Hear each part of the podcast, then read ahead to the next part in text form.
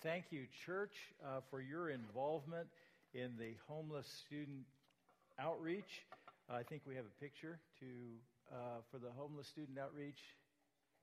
There we have it. Okay, that was last Monday, and that is uh, Sarah, Becky, Allie, and Christina who took um, all of the clothing that you provided and by the way, there's a few dollars represented there that have been given in generosity to help uh, students and boys' underwear. There's another 34 pairs of men or boys' shoes, 50 packages of women's or girls' underwear, 29 pairs of women or girls' shoes, 32 pairs of snow pants, seven coats, and 25 other things.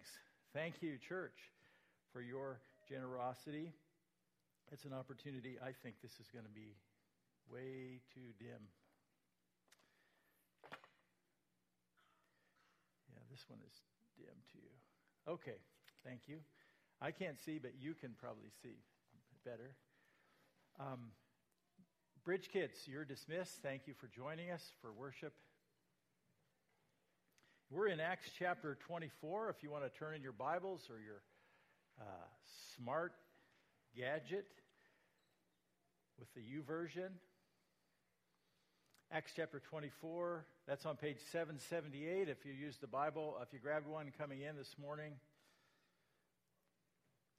In his book entitled The Trust Edge, business consultant David Horsager uh, contends, listen to this, trust, not money, is the currency of business and life. Trust, not money, is the currency of business and life. His conclusions are based on a study in 2009 with over 4,000 people from 20 countries.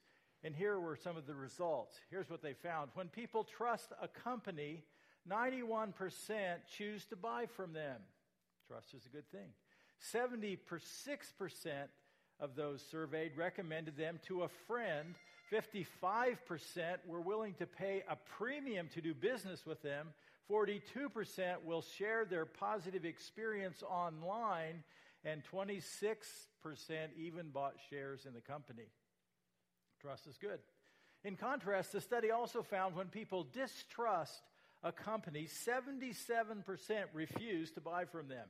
72% even criticized the company to their friends or colleagues. 34% shared negative experiences online. And 17%, and I don't know where this uh, comes from exactly, but 17% sold their shares. So, um, uh, in that company. When you trust someone, it makes a great deal of difference in life. Trust is an essential on how God has designed the church. If you trust your leaders, if you trust your brothers and sisters in Christ, you're probably going to um, recommend your church to a friend. Or if you distrust the members and its leaders, you're probably going to have a negative or a critical comment to your friends. Uh, trust is an essential element in how God has designed the family. God has designed the family to be a safe place where uh, husband and wife have a deep trust in each other. That's what's going to make for a healthy marriage. And for uh, children to trust and feel safe with their parents. And for parents to trust their kids. That makes for good homes, too. Um, trust is an essential part of God's design for the family. Trust is essential in friendships. Breaking a trust can cause deep hurt. Trust is extremely important for friendships. It's also an essential part of our relationship with God. Hebrews 11:6 says without faith it's impossible to please God. Trust or faith are synonyms. Uh, without faith, without trust, it's impossible to please God. The righteous will live by faith or trust, Romans 1:17. For by grace are you saved through faith, Ephesians 2:8. Trust in God is essential in our relationship with God. The apostle Paul, things were great and when things were very, very difficult. Acts 24 is one more of those ongoing difficulties that Paul experienced in his ministry. In Acts 23, Paul had appeared before the Sanhedrin in Jerusalem. And uh, if you remember, he was uh, grabbed and then arrested at the temple, caused a commotion in Acts 22. And then in Acts 23, he has to appear and defend himself before the Sanhedrin. The, thank you. The uh, leaders in, uh, of, of the rulers, the, the 70 uh, Sadducees and Pharisees, religious leaders who were, who were the ruling council in Jerusalem, basically for all of the nation. There was no king in Israel during these days. Um, so in Acts 23, uh, Paul is arrested, and uh, Lysias carts him off at night, at 9 o'clock at night, transfers him from uh, Jerusalem, about 65 miles away, to Caesarea. I think we have a map. So I'm, I'm showing the map too early, but we're going to need it anyway. So Jerusalem is where the temple is. That's where Paul was arrested. He's taken to Caesarea. Paul is now in Caesarea, and sh- we should go back and show uh, number one, the prosecution, because we begin in chapter 24, verses 1 through 9. Uh, if you follow in your outline, and I would encourage you to, you're going to learn more actually when you take notes. Some of you hate to take notes. You don't have to take notes, uh, but it might help you. So, the prosecution, the prosecution arrives in verse 1. It happens five days later. Five days after what? After five days after Paul had arrived in Caesarea from Jerusalem. And um, why did he go down? Even though Caesarea is north, west, it's because of the higher elevation. Everything from Jerusalem is considered down. Um, the high priest, Ananias, went down to Caesarea. This is important. The high priest of Israel, the most important human being in Israel for this day and age, is going to Caesarea, 65 miles away, two days' journey for Paul, to nail Paul. And uh, so the high priest, Ananias, went down to Caesarea with some of the elders, other Sanhedrin members uh, from Jerusalem. And they, along with a lawyer named Tertullus, they hired the professional. They went with the big city lawyer. This is big gun to take to Caesarea. Please remember, Caesarea is the Roman military base. It's a Roman capital. And the Romans come to Caesarea and they spread out across the country. Jerusalem is the most important city in Israel, and so they have a fortress, Antonia, at the temple. But the, the, Caesarea is the chief city for the Romans. So this was a major play. The high priest traveling to Caesarea. And they brought their charges against Paul before the governor. The governor's name is uh, Felix. So let's go on to the opening remarks, verses 2 through 4. The remarks of Tertullus, the, this professional rhetor, uh, he's a professional speaker.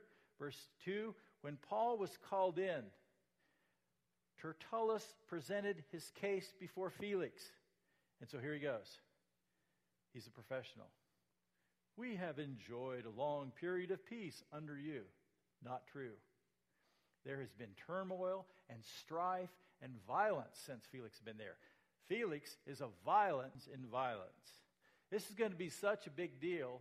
Is this within two years, Felix, the governor, Roman governor of Israel, will be called to Rome and his job will be taken away by the emperor. So, this is called flattery. We've enjoyed a long period of peace under you, and your foresight has brought about reforms in this nation. Not true. Nation is very unsettled, unsettled with Rome, and Felix is about to be recalled. Verse 3 Everywhere in every way, most excellent Felix how we respect you. We acknowledge this with profound gratitude. Not true. They don't. They are not thankful for Felix. They're going to do everything in their power to get him out, and they're going to accomplish it. Verse 4 But in order not to weary you further, I would request that you be kind enough to hear us briefly. And the charges come in verses 5 through 6. He said, Tertullus says, We have found riots among the Jews all over the world. This, this guy is a problem for Rome. You know, the Rome is all about the Pax Romana, the peace of Rome. They ruled with an iron fist with the Roman law. You must keep the law, and we are going to have peace or we're going to crush you. That's kind of how Rome worked. It did provide some safety and security for law abiding citizens. And so they're trying to present Paul as a troublemaker. The charge so he's a troublemaker all over the world. Well, that's not quite true. He has been in places where controversy has been stirred up about him. Says he is a ringleader of the Nazarene sect. This is bad. Um, he's, a, he's creating a conspiracy in Rome, in the Roman Empire. That's the charge against Paul. Um, he's a ringleader of those dangerous Nazarenes. Who Nazarene are they? But this is about Nazarene. Jesus was from Nazareth, and people who lived in Nazareth were Nazarenes. And uh, what the reference here is to those who are following Jesus, because Jesus was of Nazareth. And there is a sect, they're saying, a religious group out of this city, and it's just Jesus. And Paul is considered the ringleader of this uh, sect. And Tertullus is making innuendos that Paul is rebellious and seditious. He's divisive in the Roman Empire. Verse 6 Not only that, he even tried to desecrate the temple, so we seized him. Well, no, that's not true either. Paul didn't try to desecrate the temple. Paul, if you remember, was accused of taking a Gentile into the temple where Gentiles were not supposed to go, but that wasn't even true. Mr. Felix, you will be able to learn about the truth about all these charges we are bringing against him. So go ahead, Felix. You're a smart man. We know you can figure this out. And by the way, Felix, you owe us one because you're in trouble. The agreement, verse 9. Then the other Jews, that would be the high priest and other members of the Sanhedrin who had come to Caesarea, uh, they joined in the accusation, asserting these things were true. So it's sort of like the louder that these people chime in and agree with Tertullus, uh, the more true it would be. Verses 10 through 21, we have the defense. Paul makes a defense. His opening remarks is verse 10. When the governor motioned for him to speak, Paul replied, I know that for a number of years you have been judge over this nation, so I will gladly make my dissent, uh, defense. No flattery.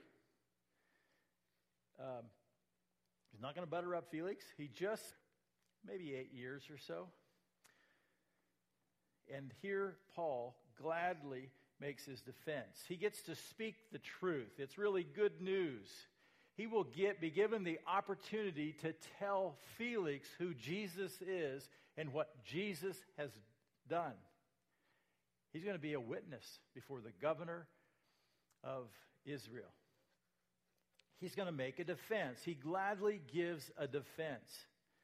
And uh, Peter refers to this in 1 Peter chapter 3 verse 15 this opportunity Paul was given this opportunity and Paul was ready to make a defense here's what Peter said he says but in your hearts revere Christ as Lord. The idea is there is place him as Lord. Put him first in your life and then be ready.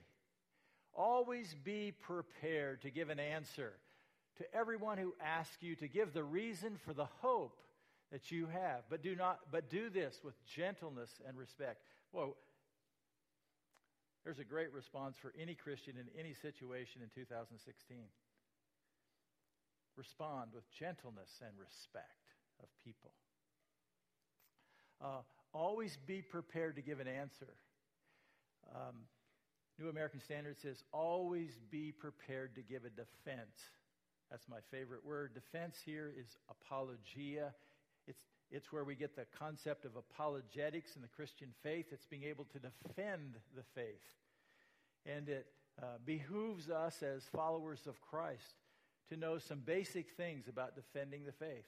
How do we answer people's questions? We can prepare some. We can learn some of those things. What do people ask? We can learn some of those answers. So I just want to encourage you to grow in your knowledge of questions that people ask so that you can be ready to give an answer to everyone who asks you. You know, sometimes people just come up and ask and say, What is it that makes you different? Or I just know the time you've been through a lot and yet you seem to care about each other so much. What is it? Or what is it about the way you're raising your kids? You're, you have the same challenges we all have, but your kids seem to be thriving and they seem to respect you. What is that all about? People notice when you walk with Christ.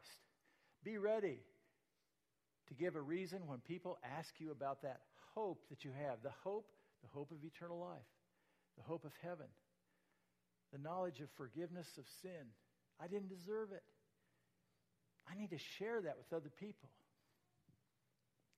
So, um, that's uh, Paul gladly gives a defense.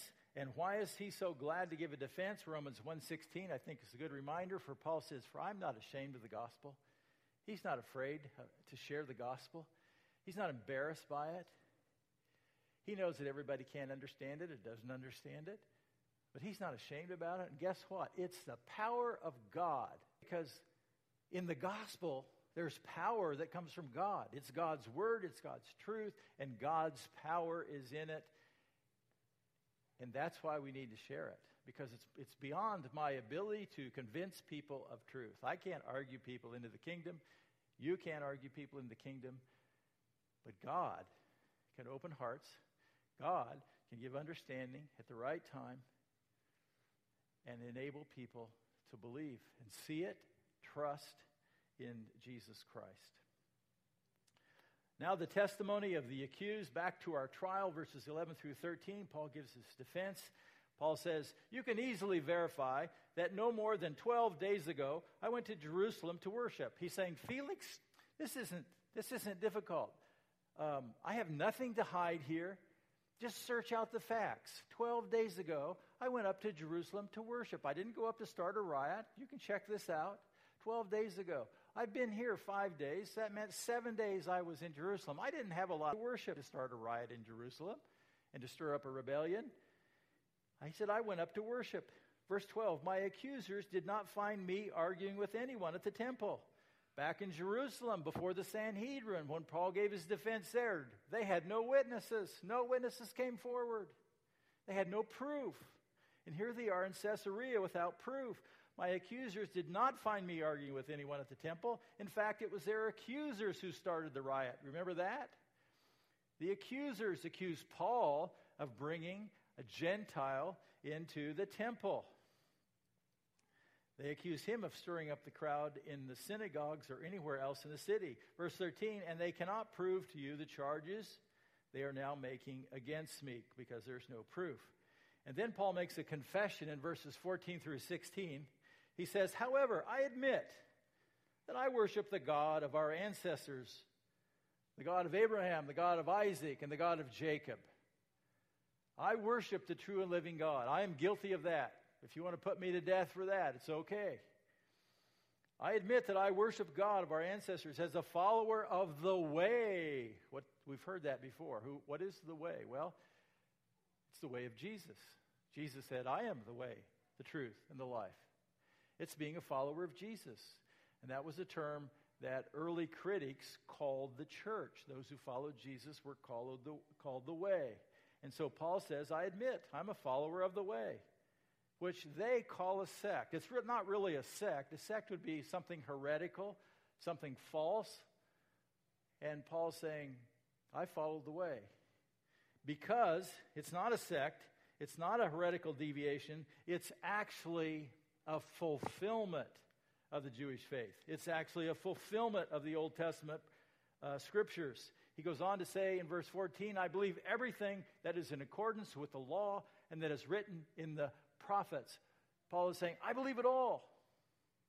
All of the Old Testament, all 23 books in the Jewish Old Testament, and we have 39, and it's the same books because they're counted differently. Paul believes in everything in the Old Testament. Verse 15 I have the same hope in God as these men themselves have, that there will be a resurrection of both the righteous and the dead. Daniel chapter 12, verses 1 and 2. Paul has a hope about the resurrection of the dead. For the righteous to eternal life, and for the wicked to an eternal death. A resurrection. By the way, do you have a hope in the resurrection?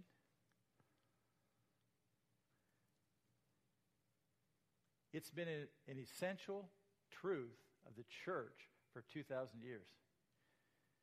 Jesus resurrected from the dead, and Jesus said, Those who believe will be resurrected, and those who don't believe will be res- resurrection.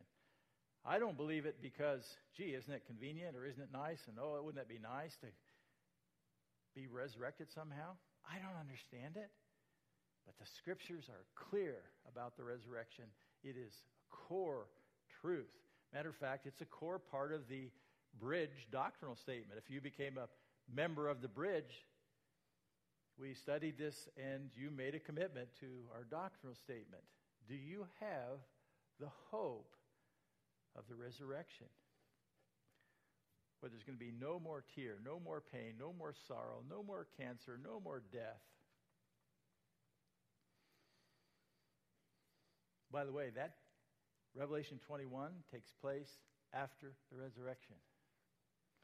The actions of the accused, verses 17 and 18, he says, after the absence of several years, meaning Paul had been away from Jerusalem for maybe 10 years. He said, I came to Jerusalem to bring my people gifts for the poor to pre- and to present offerings. And now we learn of Paul's primary reason to go to Jerusalem in the first place. In Paul's third missionary journey, we kept seeing Paul wanting to go to Jerusalem. He wanted to go to Jerusalem. And it, this was never spelled out. But we knew about it because it's stated right here. And Paul had gathered a group of other church leaders from other churches on his third missionary journey, they were carrying the financial resources given by the churches. It was a huge sum of money. And Paul wasn't carrying it by himself or with a couple of guys. He was traveling with a large group. They were bringing gold to Jerusalem to give to the poor, to provide for the struggling believers in, in Jerusalem. And Paul came to bring these gifts. And uh, so he came into the city with a large amount of money, and he came to present offerings. Thank offerings. He was also involved in making offerings for the, um, and which that indicated that his desire to keep the Old Testament law. He wasn't required as a believer to make these offerings, but that was a part of his commitment to, to, to the Jewish law and the commitment to Jewish traditions. And he was willing to, to submit to those and practice those. And he wasn't asking Gentiles to practice those. He says, I was ceremonially clean when they found me in the temple.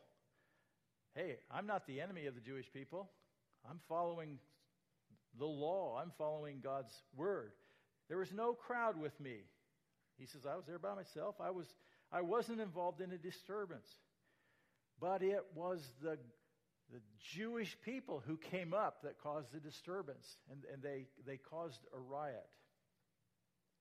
Uh, the antagonists of the accused, verses 19 through 21, and Paul says, But there are some Jews from the province of Asia.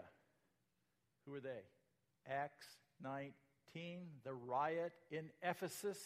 There were a group, remember the riot in Ephesus? There was the silversmith Demetrius who uh, stirred up the, the, the, crowd at Ephesus because Demetrius was a silversmith, and in Ephesus they worshiped the, the goddess Artemis, the one who had fell from heaven, the many breasted goddess who fell from heaven as a meteor. and uh, they made little silver trinkets, and people uh, worshiped those, and they bought them, and they took them to the uh, to the place of worship, and they even laid those down to worship. So they they sold them, and they probably could just resell them too. I don't know. And uh, but so many people had come to faith in Ephesus that people stopped spending so much money on the silver trade. And so it was affecting the economy in Ephesus. So Demetrius stirs up a crowd, and there just happened to be some Jews in the city who were after Paul at the same time. And uh, they end up uh, jumping in at the end of Acts 19. And they followed Paul to Jerusalem, by the way. They were the ones who antagonized the crowd in Jerusalem. Same group. Verse 20 Or those who here should state what crime they found in me. Who, who can say what crime I have done uh, when I stood before the Sanhedrin? There are no witnesses. Verse 21 Unless it was this one thing I shouted as I stood in their presence.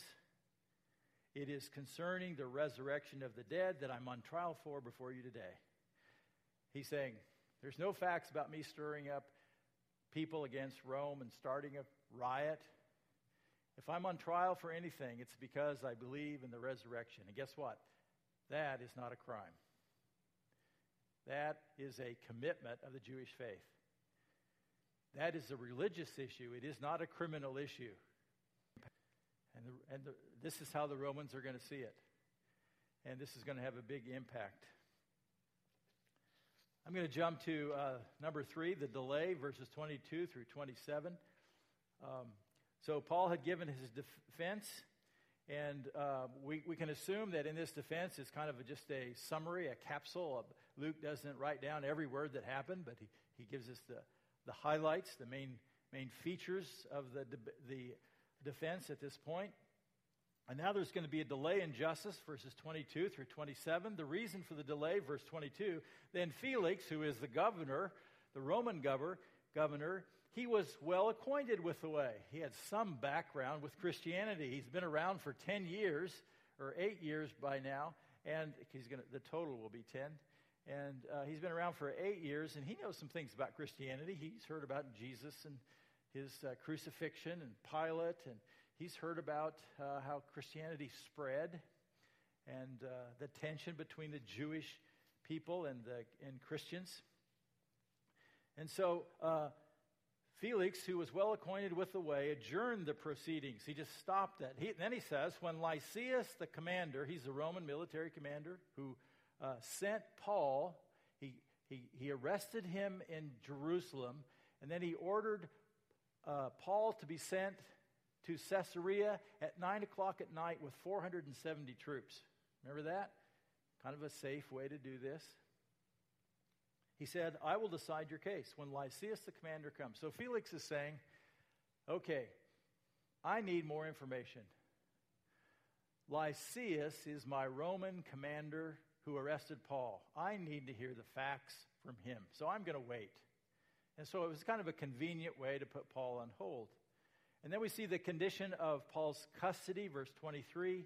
He ordered the centurion to keep Paul under guard, but to give him some freedom and permit his friends to take care of his needs. This shows Felix didn't think Paul was very guilty. This is really lenient. He knows Paul's a Roman citizen, but he's going to give Paul some freedom. He's going to allow Paul's friends to come and to provide for him, to, to provide for his needs, and uh, to take care of him, to be in relationship with him. So Paul's probably going to have some small groups and probably can continue in discipleship. Probably going to have some opportunities for evangelism as well. Verses 24 through 26, we see Paul, the government witness. Several days later, Felix came with his wife Drusilla, who was Jewish. So this suggests there's a period of time where Felix left Paul back in Caesarea, sort of under house arrest, where Paul could be with his friends and he had some freedom. Felix leaves, and then Felix comes back with his young wife, Drusilla, who's maybe 18 or 19 years old. Drusilla has been married before to another king in Syria, a small province in Syria, and Felix has lured, who, lured her away from her husband. So now Felix has a young wife. We know that she was born in 38 AD. And he, has a young wife, probably still a teenager, and she is a Jewess. She has a Jewish background. By the way, this is Felix's third wife. And all of his wives have had a royal descent. Uh, he's apparently quite a ladies' man. And um, the interesting thing about Felix is Felix had been a former slave. And um, Emperor uh, Claudius freed him and appointed him to be governor in Israel. So uh, this is a unique situation, and yet he's able to marry three different women of royal descent. Drusilla, the teenage wife, was a Jewess. She was a daughter of Herod Agrippa I, and he is the one who killed the apostle James in Acts 12. She has some background. Her great uncle, Herod, beheaded John the Baptist, by the way. And then there, there was her grandfather, Herod, who uh, killed the babies when, after Jesus was born in attempt to kill the Messiah or the next, the king of Israel. So, um, he sent for Paul. So several days later, Felix came with his wife Drusilla, who was a Jewish. He sent for Paul, Felix sent for Paul, and listened to him as he spoke about faith in Christ Jesus. So Felix calls Paul, and it's sort of like he wants to know more. He's curious about Paul, he's curious about this Nazar- Nazarene sect. He's curious about what Paul believes, and Paul has an opportunity to talk about his faith in Christ, about what it, what it means that Jesus Christ is God's Son and the Messiah, the promised one of Israel, and how these prophecies fit together about who Jesus is, and why Jesus was crucified in Jerusalem, and why the resurrection of Jesus Christ was so important, and how it fulfills prophecies in the Old Testament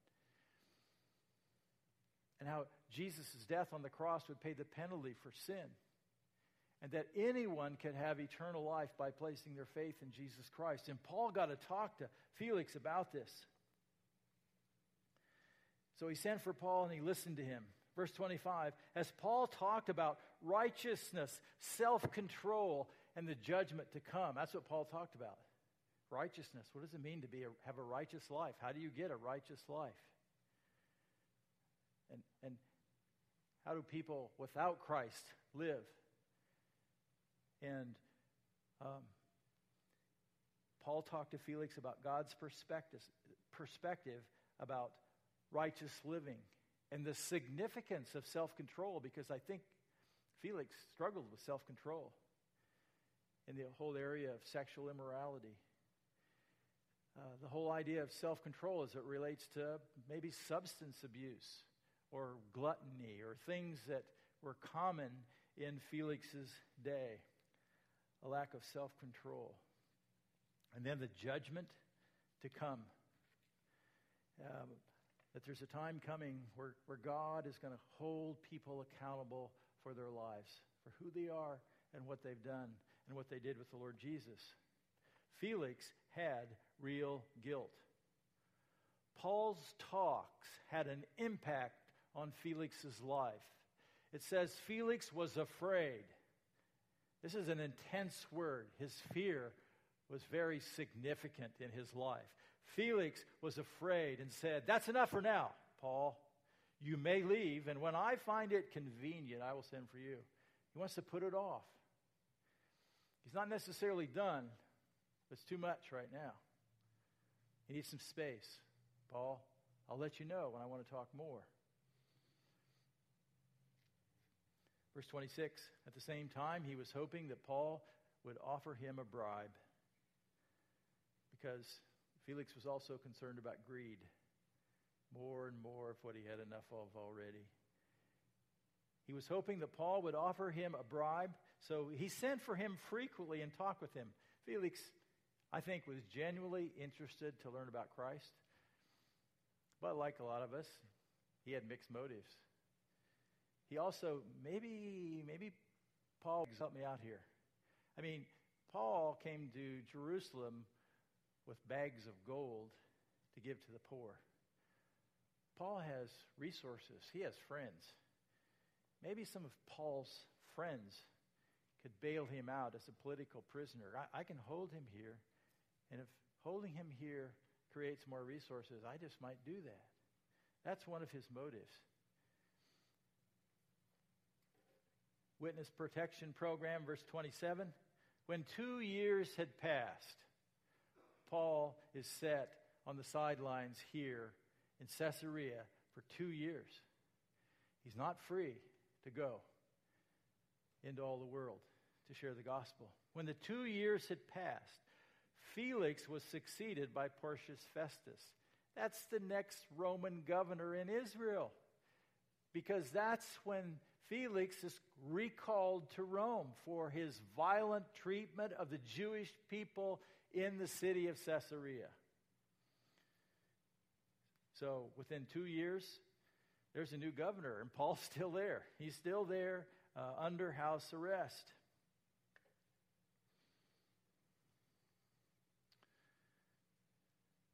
So, how about some lessons?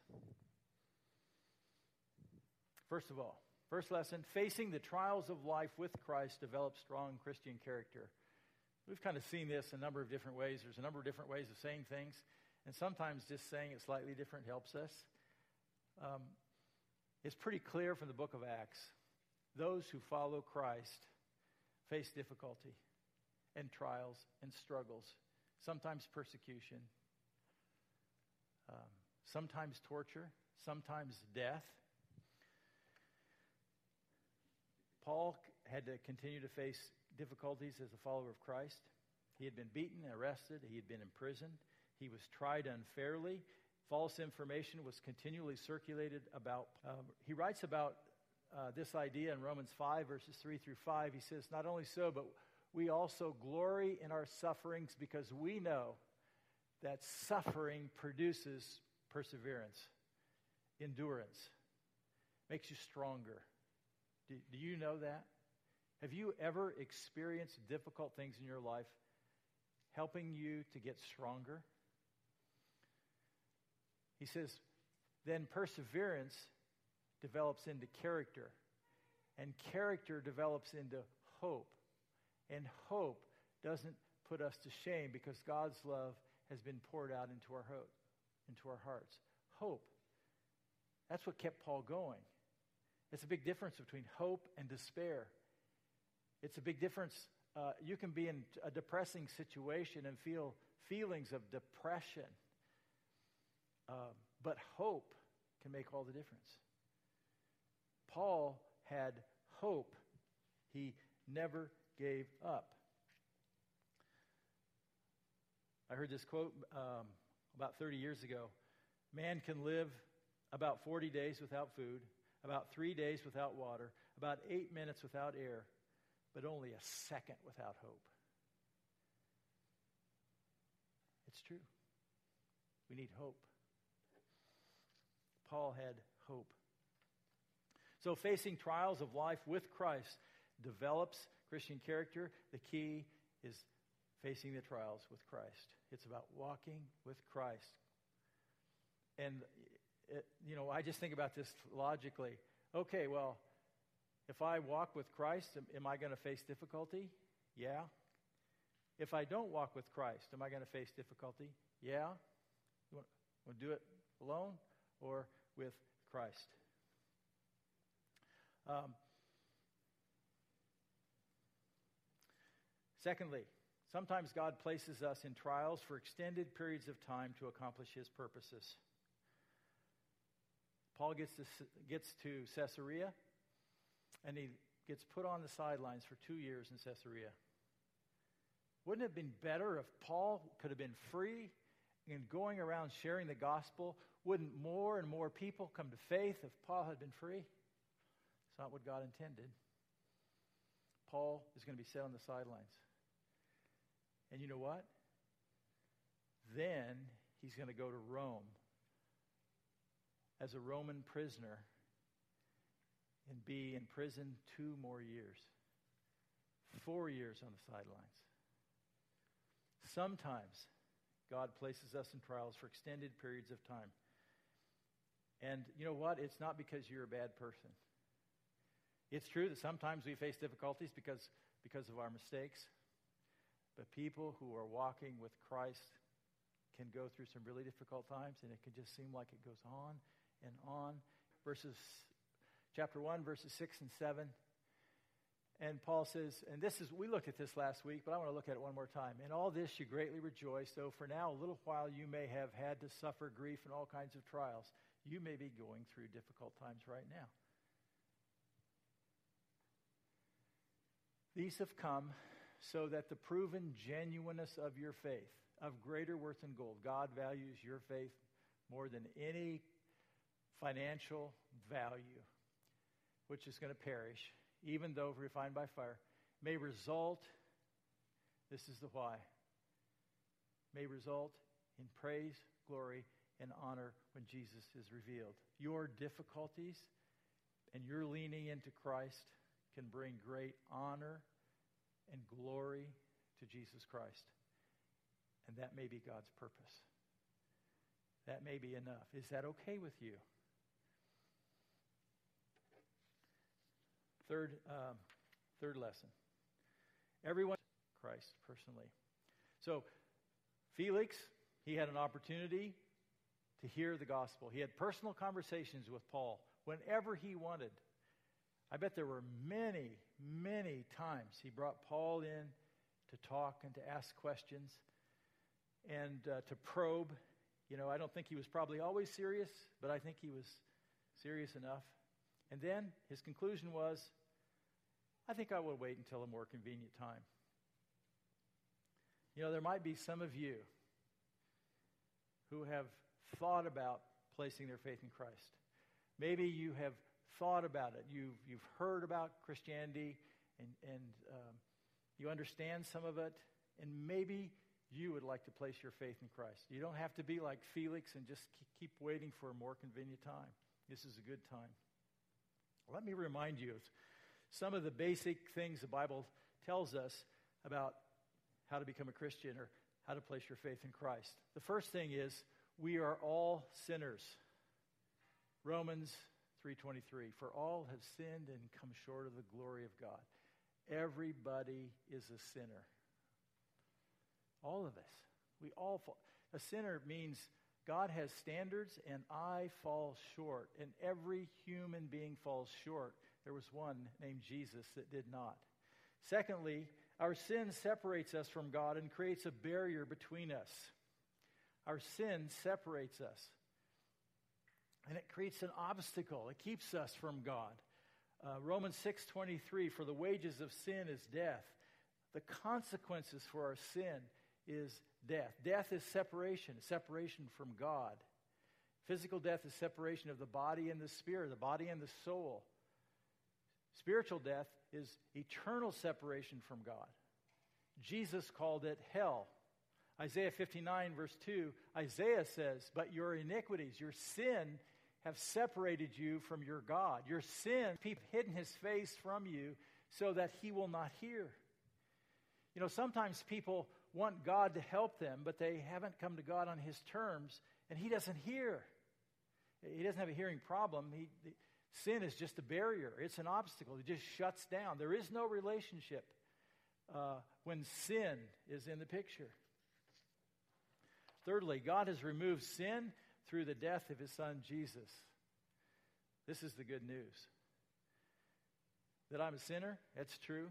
That I'm separated, that's bad news. The good news is Jesus removes the barrier. Romans 5 8. But God demonstrates his own love for us in this while we were yet sinners, Christ died for us. It was because of his love. I don't understand that, why he would love me. He died for me, he died in my place. What I deserved was death. The wages of sin is death. Those are the consequences that I deserved. He took my death. He died for me. He died for us. He died for you. He died for every person. Because Jesus Christ is God, his life is infinitely valuable, and it's bigger than the sin penalty, no matter how big the sin penalty gets. Okay? I want to uh, see if I can illustrate that. Christ died for our sins. He died in my place. He took my consequence. I recently read of a story of uh, Chelsea Russell, a 33 year old Denver attorney who was on a houseboat with her family, and her two year old son fell overboard. Obviously, mom jumps in to save her son. And it took a significant amount of time. The, the, the water was kind of shallow, seven or eight feet deep. It took a significant amount of time to turn the houseboat around. Her brother was driving the houseboat. He came back as soon as possible. He found the son, found the, his nephew, and he pulled his nephew out of the water. And this two year old was standing on his mom's chest. And when they pulled her out of the water, she was unconscious and already dead. And she was holding her son above water. And she died for him. And that was an accident. But Jesus died for you. He took your place. He, he paid for a penalty for you. And um, he is willing to offer his life to you right now. The fourth thing is God's one requirement for eternal salvation is to believe in his son Jesus and his death on the cross. Uh, very simply, John 3:16. Whosoever, that means you. That means any person. Anybody can believe. Whosoever believes in him, in Jesus Christ, and what Jesus has done on the cross, shall not perish, but have eternal life.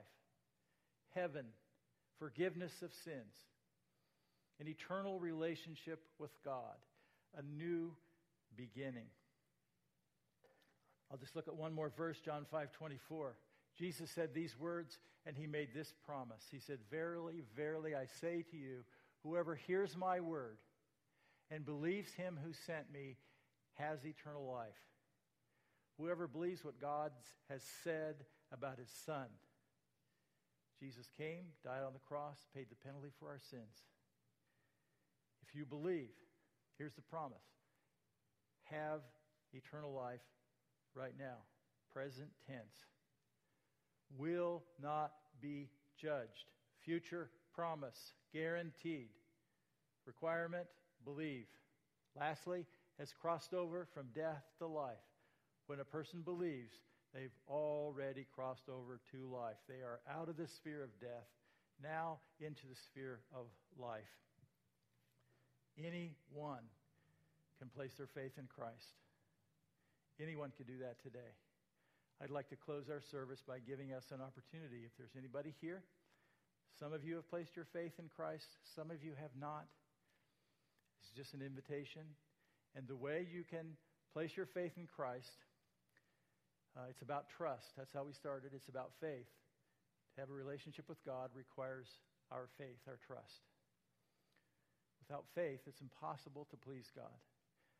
I'd like to say a prayer as an expression of faith. That's what it is. It's an expression of faith. If it makes sense to you, you could pray that prayer with me, silently and privately in your own heart. But you can talk to God from your heart and make that prayer yours, and you can place your faith in Christ. I'll go through it two times. The first time is just so you can understand the prayer. The second time, I'm going to ask you to bow your heads and close your eyes. The first time, you don't have to. Just the first time, just look at me. Here's the prayer Dear God, I admit that I'm a sinner, Can you agree with God that you, you have sinned? I admit to God that I'm a sinner. I thank you that Jesus Christ died for me in my place. I deserve it. I trust Jesus right now to pay the penalty for my sin. And I want to invite Jesus to lead my life, to help me be the person he wants me to be. It's that simple. It's not magical, but it's an expression of faith. Can you make it personal so it's an expression of your faith? Let's uh, all bow together and um, just, uh, if you know Jesus, you can pray for others right now. If you'd like to know Jesus in a personal way and begin a relationship with God, I would encourage you to pray silently from your heart with me. Dear God, I admit that I'm a sinner. I thank you that Jesus Christ died for me. He died in my place, and I deserved it. And I trust Jesus. I believe in Jesus. I trust him right now to pay the penalty for my sin. And right now, I invite Jesus to lead my life in the days ahead so that he can help me be the person he wants me to be. If you prayed with me right now, if you prayed that prayer, would you mind just slipping up your hand so I could see? If you prayed along with me, just slip up your hand. Thank you. You can put your hands down. Gracious God, I thank you for uh, the people who prayed along with me and I, this morning, and I pray that you will uh, just give them a sense of your presence right now, a sense of your forgiveness, a sense that something new has begun, and that you'll be working in their lives to help them to follow you and to be the person that you want them to be. For all of us, God, I just thank you for the gift of salvation. I thank you that you loved each of us, no matter what our background has been. I thank you that you've offered us forgiveness because of Jesus. We give you praise. That's why we come. That's why we worship. Help us to live in ways that honor you for Jesus' sake. Amen.